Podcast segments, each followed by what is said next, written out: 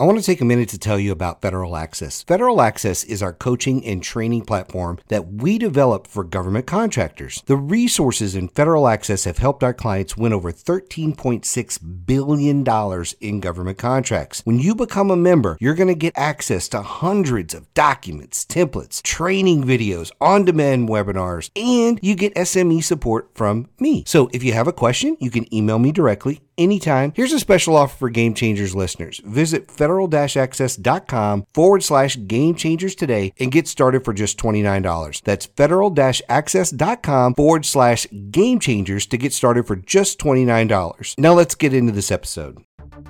The big question is this If government contracting is supposed to be so easy, why do so many companies fail to win even a single contract while others dominate the market?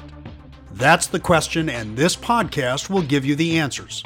In today's episode, you go one on one with best selling author and master business coach Michael Lejeune to learn exactly how to take your government contracting business to the next level.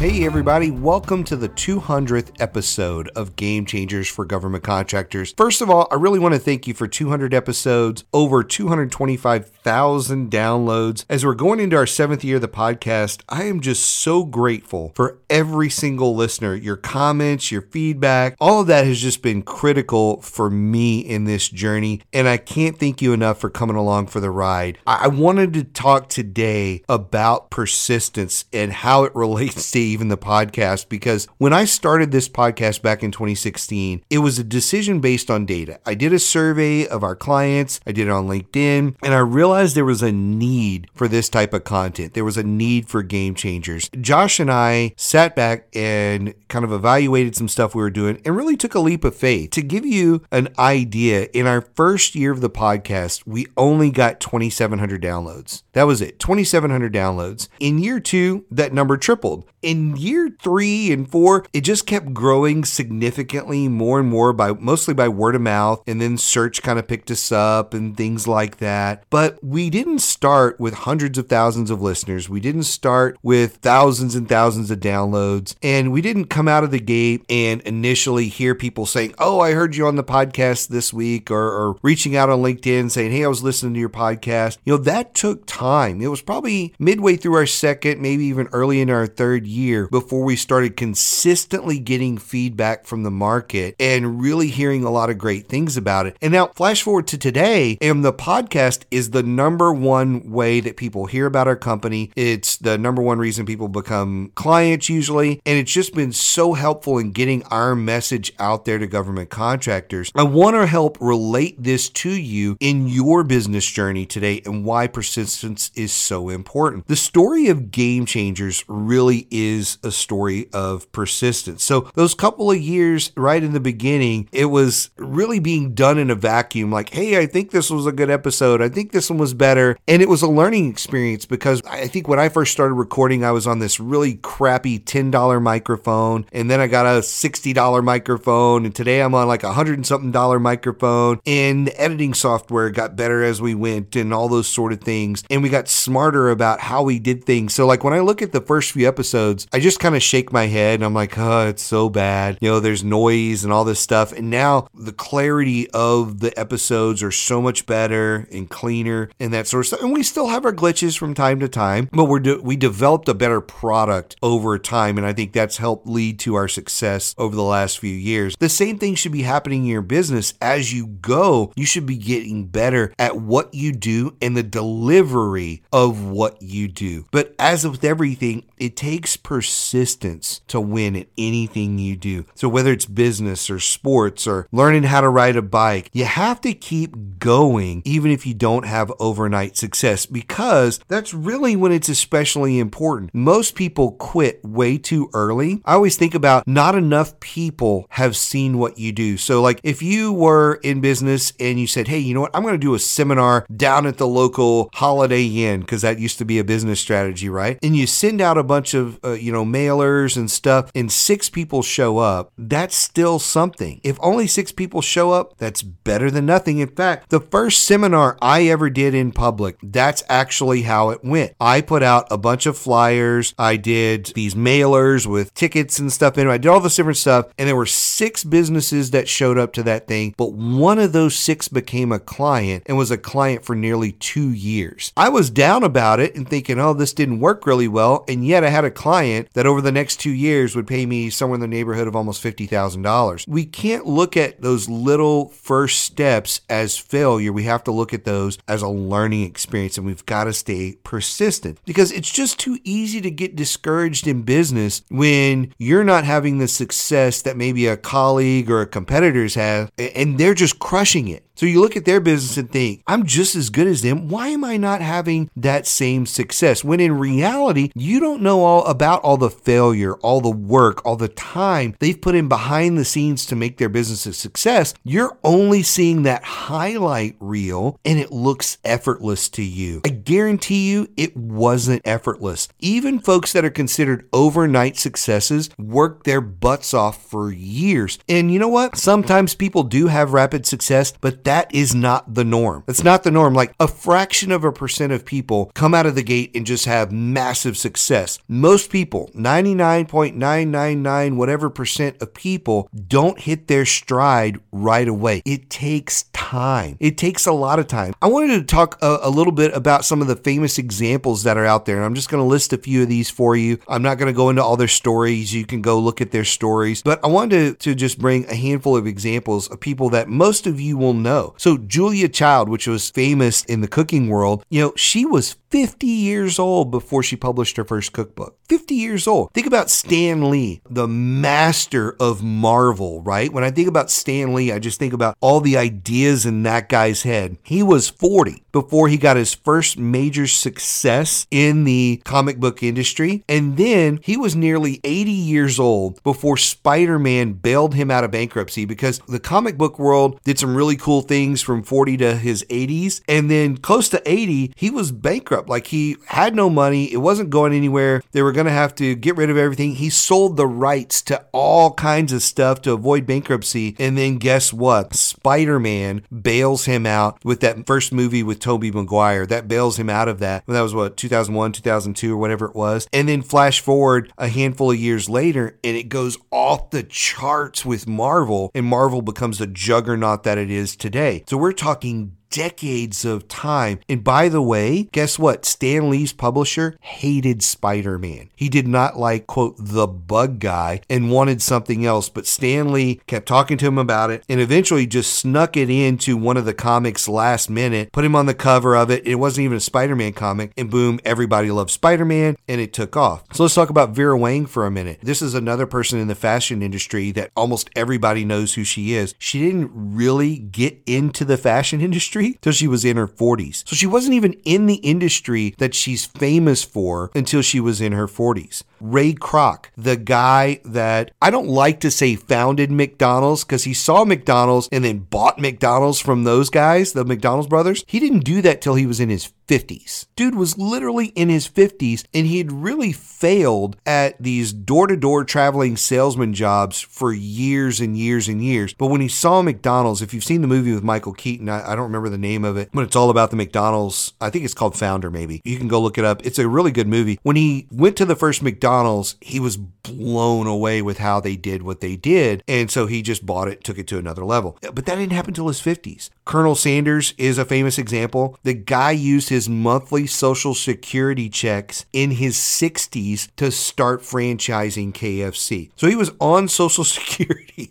and he used those checks to start franchising KFC. Steve Jobs is another famous one. The guy got fired from Apple. Think about that. Early on, he got fired from Apple, went away, did a bunch of things, and then came back to Apple and took Apple to an entirely new level. You would not know about Apple today had he not got rehired by them. Like when I was a kid, I'd saw the Apple computers, but I just don't know that you would really know what Apple is. You would not have the iPhone if it wasn't for Steve Jobs. I guarantee you that. Walt Disney is another one. At one point in his life, the dude was living off dog food and unable to pay rent. He was told that he lacked creativity at all his production studios. Like, dude, you lack creativity, you'll never make it in this business.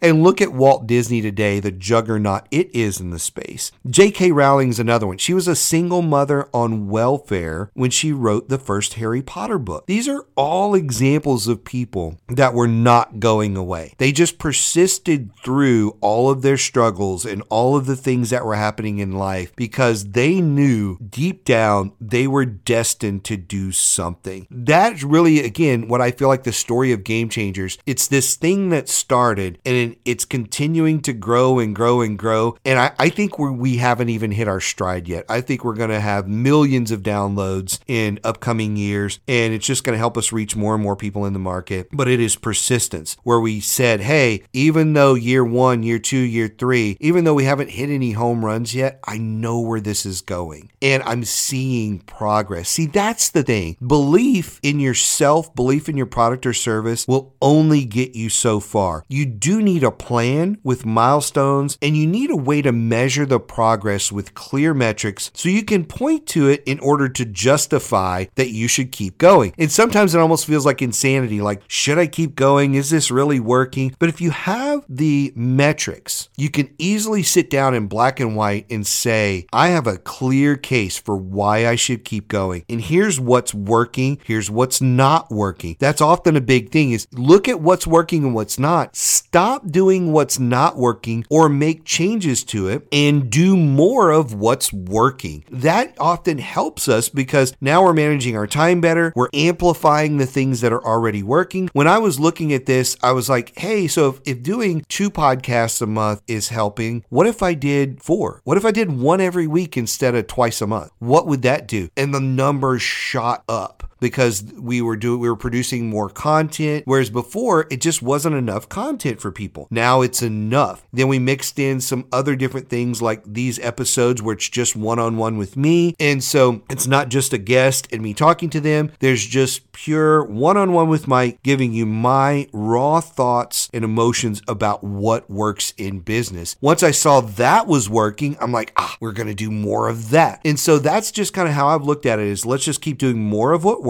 Let's either phase out or change what isn't working, and then it's rinse and repeat, rinse and repeat. If you're not having significant progress all the time, but you are having progress, that can be a reason to keep going because progress is what fuels the journey and often is what keeps you from thinking you're going crazy. Like you have to have measurable progress. That doesn't mean you can't have a year where you go backwards a little bit, but why did you go backwards a little bit? And don't settle for that. Don't don't settle for going backwards. Keep fighting in your business to make sure you are growing you need to grow your business for a lot of reasons. One is your own personal sanity and your own personal fulfillment. But two, regardless of what you provide to the world, doesn't really matter. There's value that your customers get from whatever you're providing, and they need that. They need you to be successful. They need you to scale your business so you can reach more customers just like them, so you can help more people with whatever your solution is. Guess what else? Your employees needed. So if right now it's just you and your kitchen table, maybe a year from now it's you at your kitchen table with one more person on your team or somebody remotely on your team. And then maybe a year from now or from then it's five people. And two years from then, maybe it's 10 or 15 people. And maybe 20 years from now, you've got 150 people. Those are 150 families that are going to benefit from your success. It's not selfish to keep going and to persist. It's not a selfish thing. You're helping yourself. There's a lot of fulfillment there, but you're helping your customers, you're helping your employees, you're helping all their families, you're doing good in your community by contributing in that way. There's so many cool things. And as you grow, that's another thing is you get to contribute to charities and things like that. In our business, we do these quarterly bonuses in our business. We just wrote some checks the other day. I've got a friend that's doing a bicycle thing to raise money. And so we contributed money to that. We've got uh, somebody that was trying to move into a new house and we're like, hey, we're going to contribute money to do to that. Hey, we've got this other thing and we want to contribute money to that. I had somebody this morning telling me about a project and I was like, hey, send me a link. I'll contribute money to that. And so you get to do really cool things for not only your community, but other charities as you become successful. So if it's not enough to keep going for yourself, think about all the other lives you touch by persisting. Think about that and let that be the fuel that drives you. I just want to close out this episode today by again saying thank you to everyone that listens to Game Changers. I really, really, really appreciate you. A lot of you have reached out to me and either had phone calls, emails, that sort of thing over the years, and I've loved to get to know all of you. If you haven't reached out on LinkedIn, I highly recommend you reach out, connect with me on LinkedIn. I respond to all those messages personally, or you can send me an email, whatever it may be. I'm always trying to grow our community and meet folks. I love it. It's one of the things I really, really love about what I do is the podcast and all the people I get to meet. And I'll leave you with this. Keep going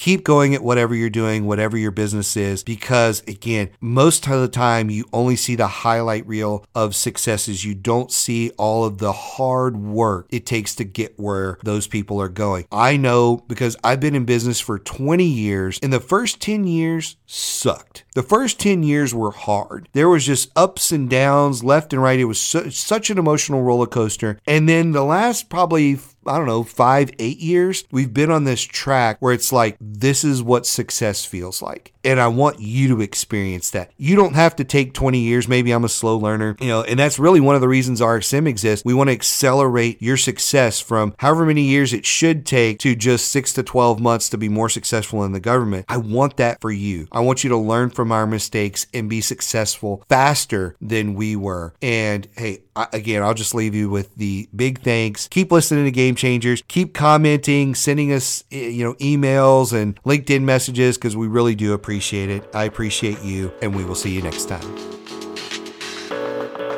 Thanks for listening to Game Changers for Government Contractors. For a full list of episodes and other resources, be sure and check us out on the web at www.rsmfederal.com slash gamechangers.